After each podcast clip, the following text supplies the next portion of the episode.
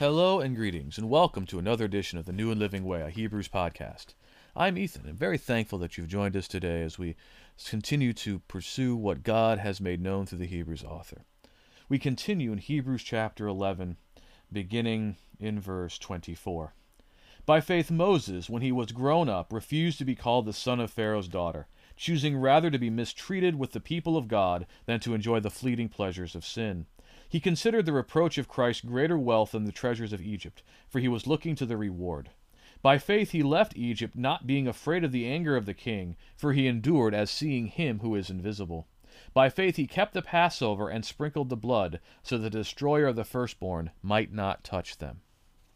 Now, as we've seen, the Hebrews author is right in the midst of this long discourse we've called the Hall of Faith uh, peroration where he's had this constant, uh, you know, by faith, by faith, by faith, by faith. We've already seen how he's spoken of the creation. He has spoken of Abel and Enoch and Noah, and primarily of Abraham, Isaac, and Jacob. And that was the primary point from verses 8 uh, through just about verse 22, where he also introduces Joseph. This whole section is rooted in the conclusion of chapter 10. Uh, in chapter 10, he kind of wrapped up everything he had said beforehand and, and kind of led out with that with they need to endure in faith that the, the man who will be righteous in the sight of god lives by his faith and we are not to be those who shrink back into perdition but to to maintain that faith and so he's trying to really encourage the audience to see the kind of faith exhibited by the people of old, to embody that faith, to share in that faith. And that's why we've been focusing on this narrative about what he's focusing on in the narrative. Uh, for instance, with Abraham, Isaac, Jacob, and we could bring Joseph into this as well. Uh, there are a lot of stories of faith we could tell about them. We could talk about, as Paul does, how uh, Abraham believed in God, it was reckoned him as righteousness, and why it's so important to understand that he was reckoned as righteous before he was circumcised, and that uh, it is by the promise of faith um, James talks about how he certainly still obeyed. Uh, the Hebrews author mentioned obedience. The Hebrews author certainly emphasizes the faith, but for the Hebrews author, it's living according to the promise. It's the fact that he was dwelling in tents and he did not actually obtain what was promised, that he was looking to. Uh, God and for the city that God would give them, that they were sojourners and exiles, they could return at any time. And that's especially clear looking at Isaac Jacob, and Joseph. We could talk about events in their lives and how they manifested great faith in their lives, but the Hebrews author kind of focuses on how they spoke about their children, how the future was prophesied, and how they they gave promises to their children. Because again, looking toward the fact that the future uh, was going to have all these promises God was going to fulfill. That they were not, they were living in the present, but their situation was not well grounded in the present in terms of everything around them. They lived in the promise, looking for the reward. And you could tell that same story about Moses, but the Hebrew author author doesn't. The story about Moses that Stephen talks about, using these same events in Exodus chapter 2, is to focus on how God sent a ruler to Israel, but Israel rejected him because he's showing how Christ would be very much uh, the same way. And you can talk other things about Moses, and Moses, the most humble man that's ever lived. Uh, Moses, his uh, great uh, perseverance. We can even talk about Moses' great hiccup there, where he uh, did not honor God as holy in the people and therefore did not enter the promised land. There's lots of things we could talk about in terms of Moses, but the Hebrews author has been really focusing in detail on the events of his early life, of Moses before Moses meets God in the wilderness. And so we've been we, we're in the middle here of this section verses 24, 25, 26 and 27. And we've looked into details of the text about the faith of Amram and Jochebed and how they uh, preserve Moses' life. And we're going to have to return to that conversation in terms of what did it mean for them to not fear the king's edict. And now we're looking at Moses and the big contrast he was given. He was given the choice to live in the luxury of the life that he had been adopted into or to choose to follow the people of God. And we saw last time how we don't know exactly how it went down. That's not told to us. But the Hebrews author has well seen in the Exodus 2 narrative that at some point Moses had made the choice I am going to identify with my Hebrew brethren as a Hebrew and no longer as an Egyptian. And that he was willing to accept the consequences of that choice, which meant that he was going to uh, live according to that promise of faith or the reward, because all he was going to get was to be a slave. Because again, at this point in the narrative, Moses certainly isn't acting as if he is ready to be the chosen one uh, to lead Israel. Uh, he doesn't even want it when he is offered the, the ability to do that uh, in the wilderness. And so, what can Moses foresee? All Moses can foresee is continual slavery until God fulfills his promises to Abraham and Isaac and Jacob. And the fact that when God says, I am the God of Abraham, Isaac, and Jacob in chapter 3, Moses doesn't go, Who? gives us that impression that Moses already knew who Abraham, Isaac, and Jacob were. And the Hebrews author certainly is focusing on that and emphasizing that. And that's where we get this reproach of Christ greater than the wealth of Egypt's treasures because he was looking for the reward. And the one detail we need to add on to this that we had begun talking about last week is to understand that, yes, here that metaphorical uh, understanding of the allegorical way of looking at it is coming to the fore, uh, where Egypt was seen as the world it became very easy to allegorize this. Philo of Alexandria, uh, for whom there's a lot of associations, connections attempt to be made of the Hebrews author in terms of the Alexandrian school, uh, looked at Egypt as the world. And it's very easy to see why. Uh, because what did each Israel have to do? It had to leave the bondage of Egypt and endure the wilderness to enter the promised land.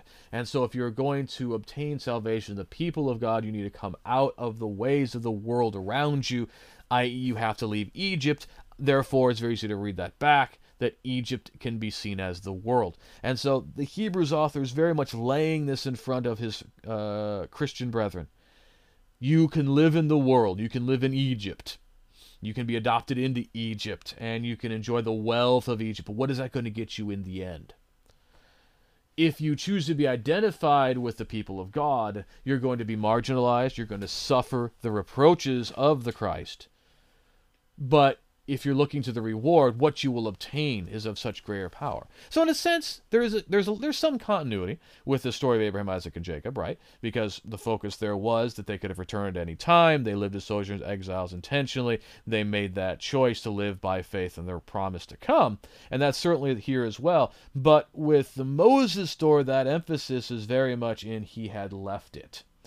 He had left it. He had it all, and he left it. And now this gets us to verse 27, which is a very challenging verse. Because the Hebrews author says Moses left Egypt not afraid of the anger of the king, endured as seeing him who is invisible. And the reason this is challenging is when you go back to Exodus chapter 2, the text literally says when Moses see Moses is saw that Egyptian oppressing a Hebrew. He goes and kills that Egyptian, buries him in the sand. And the next day he sees two Hebrews fighting. And when one Hebrew says, you know, is fighting, he says, "Stop that! What are you doing? What are you doing?" And he, he intervenes. One, one says, "What are you gonna? Are you gonna kill me like the Egyptian you killed yesterday?" And Moses said, "Surely the thing is known." And he was afraid. And then Pharaoh, you know, set out a decree to kill Moses, and Moses fled to the wilderness. You read that text, and the very natural conclusion is Moses was afraid for his life from Pharaoh, and he therefore left Egypt to go into the wilderness. And so, because of that natural inclination to read the text that way, a lot of the commentators will suggest a possibility that this is not about Exodus 2, this is more about Exodus 14. This is about Moses leaving with the people and uh, did not fear Pharaoh as they were leaving Egypt. And there, you don't have the fear part in that story as much, uh, although the people certainly fe- feared uh, Pharaoh and his armies. Uh, we don't really see um, Moses doing that. But the big problem with that is that in verse 28, it's talking about Moses keeping the Passover. And then in verse 29, the people crossed the Red Sea. And the thing is that the Hebrews author so far has been pretty chronological in all of the conversations. Even we, we in fact, that has led to this kind of weirdness in the text, where uh, verses eight uh, 9 and 10 um, are very much comparable to verses 13 through 16 but in between is this conversation about you know the birth of isaac um, so are we to really think the hebrews author has gone out of chronological order here to resolve this tension uh, well, let's also, again, this is why we said we need to go back to what did it mean for Amram and Jochebed to not fear the king's edict? And, and this is where we are willing to introduce a very strange being afraid while not being afraid situation. Uh, the fact that Amram and Jochebed hid the child uh, was because they had the good common sense to know that if they went around parading the child around, it would get the uh, authorities to notice and they would come and kill the kid. So they kept the child hidden, and it's when they couldn't keep the child hidden anymore. That's when they put him in the basket and to lead him on to his fate. And so there is a healthy respect for law there, healthy reverence, a healthy we're going to do these things so that we don't run a you know that we don't run afoul that you could interpret as fear, uh, because if there was no law against it, they wouldn't have acted that way, right? Um, and so Amram and Jochebed may very well have been apprehensive about the king's edict. They knew that the king's edict was there. They was afraid of maybe it being done to their son but they were not so afraid of the king as to kill the child. And so they maintained this opposition, this defiance in the face of the danger. When we look at the text in chapter 2, we could be very, very literalistic about this, very legalistic about this, and suggest that Moses, when he's killed this guy, he's afraid because the thing has been made known. Then we're told that uh, Moses, Pharaoh tried to kill Moses. Moses fled from Pharaoh and stayed in the land of Midian. The text never actually says Moses was afraid of Pharaoh. It's a it's a very reasonable conclusion based on the evidence, but the text never comes out and says it. And this might be no situation where we have fear but not fear. That Moses knows if he sticks around and says, La la, I'm Moses, here I am, he's going to get killed. And so he flees to preserve his life that he's maybe more afraid of what the fact that he has no standing among his people because to his people he's the guy who killed the Egyptian. And so he runs off to Midian. He runs off into the wilderness. And I think this is what the Hebrews author is really focusing on because notice how he concludes. He did not fear Mo- the, the edict of Pharaoh, but he uh, but he uh, endured as seeing him who is invisible in many respects, to me, that last half of the verse is just more challenging than the first. What does it mean that he endured as seeing the one who is invisible? Hebrews authors talked about the invisibility thing before at the beginning of chapter 11. By faith, we understand that the universe was created by the Word of God, that what is seen was not made out of things that are visible, uh, that what is visible came from what is invisible. And it's the as seeing him who is invisible. Um, the as there. It's not that he, you know, Moses saw the face of God. That's what the text comes out and says. Now, later on, you know, it's the angels, it's the presence of God. Uh, but he saw the burning bush. He saw God's back. He was, his face shone because of the fact that he was in the presence of the presence of God to the point where his face radiated from that radiation. Uh, Paul makes much of that in 2 Corinthians 3. The Hebrews author isn't denying that. But I think what the Hebrews author is trying to do, this is a really important major faith lesson, getting back to what's the Hebrews author doing here, is that part of the distance that gets created between Moses and Israel, Moses and a later audience, is uh, none of us have seen a burning bush that wasn't really burning. None of us have seen uh, the back of God. None of us heard the voice of God on the mountain. But I think the Hebrews author is trying to focus on here is that Moses had his trust in God. Why did he run to Midian? Fleeing Egypt. You know, you can say, well, he didn't go up to Canaan because there were Egyptian authorities there. Certainly. But trust me, the Egyptians had all kinds of officers all throughout the Sinai. Uh, they were there to keep the Bedouin in check, and there were the turquoise mines in the Sinai. So he would have to go through plenty of Egyptian territory uh, to get to Midian. And it's not like there weren't Egyptian officers who couldn't find him in Midian. Uh, but he it's important here maybe to note what is understood by scholars. And we even see in the Exodus text, and maybe the Hebrews author, you know, we're not going to necessarily say the Hebrews author is thinking this, although he very well might, is that Yahweh was considered a desert god. Yahweh was the god of in, that was out in this desert area. And it is not a very hospitable place for life. Uh, but but Moses is driven to go to Midian, to go to this place where God dwells. He doesn't quite know it to the extent yet, but he's driven to go there. And that's as though seeing him who is invisible. Moses in Exodus 2 is Moses before Moses is Moses, right? Before he's the man of God. And yet, Moses becomes the man of God because he already has the faith that's going to lead him to become the man of God. Very important to note that when Moses speaks to God in chapter 3 and 4, his lack of faith is in himself, not in God. It's not, oh, God, you can't do this. It's, who am I to do this? Part of that meekness and humility. Uh, it's also an escape mechanism. But he certainly is convicted that the God who is speaking to him is able to do what he says he's going to do. And so, but the Hebrews author puts all this beforehand. And so, in a sense, the whole point of the Hebrews author is trying to say is lost if it is the Exodus 14 moment. Because by then, God has given all kinds of proofs and assurances to Moses. This is the point where Moses has no no assurance from any kind of eh, from any kind of supernatural experience, but yet he has that faith.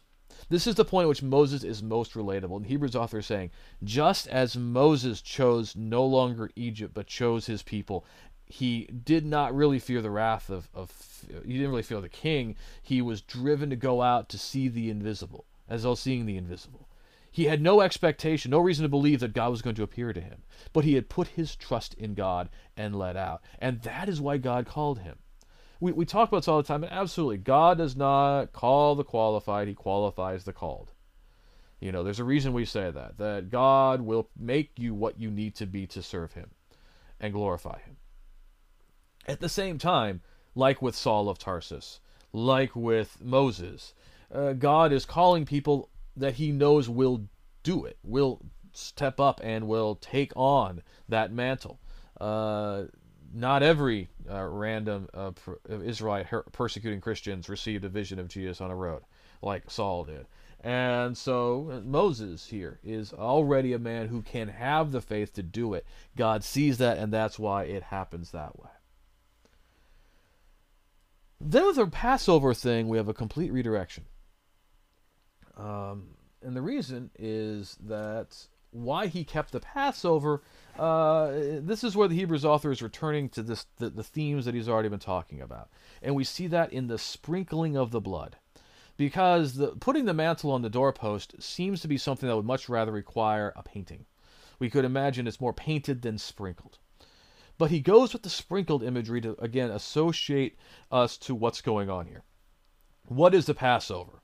The Passover is this final plague that is the reason that Pharaoh lets Israel go. The Passover is the moment of liberation. And the liberation comes because God passes over Israel and destroys the firstborn. It is uh, the protection of Israel from the judgment of God to deliver the people of God from slavery. Jesus does not die during Yom Kippur on the Day of Atonement. He does not die in the Festival of Weeks. He does not die on Pentecost. He dies on the Passover feast because he is providing a new Passover. Uh, Paul will say that Christ, our Passover lamb, has been slaughtered. Uh, why would he say that? Because it is through Jesus' sacrifice that we have liberation from bondage to sin and death. That Jesus has freed us. It has provided our independence and it's done through the sprinkling of the blood. That uh, the blood is what protected the Israelites as the destroying angel went through. And so the Hebrews author is again invited to see that parallel. That here we have the Passover being kept and the blood sprinkled. That Moses establishes it and it becomes a ritual for the people of God. Uh, Moses keeps it, really, all the people keep it. And in inaugurating it, they keep it. Because what ends up happening is what happens that first time is what is re- replicated time and time again, so that every generation of Israelites shares in the Exodus story. That's why we, on the first day of the week, partake of the Lord's Supper uh, as if we are sitting Thursday night uh, and Jesus is about to be killed, because we are sharing with Jesus and his people at that moment, uh, because that is being a continually reinaugurated thing. As the Hebrews authors made clear, it's not that Jesus is actually being re slaughtered every generation, but that we share in what Jesus has done once for all by participating in that supper. And so uh, the Passover, which may seem remote, is being brought near. And the Hebrews audience is invited to see the faith expressed in participating in that and to see their faith being uh, participating uh, in the quote unquote new Passover, uh, in the Lord's Supper, in the liberating act that God has done in Jesus uh, to his glory and honor. We look forward to continuing by looking at how the Hebrews author continues, and we look at the stories that you would expect to hear from the wilderness and the conquest. You are probably going to be disappointed, and we're going to talk about what's going on with what the Hebrews author does talk about, and we're really going to start talking about the importance of what he is not talking about, and look at perhaps some reasons why. Uh, but may the Lord bless and keep you until then.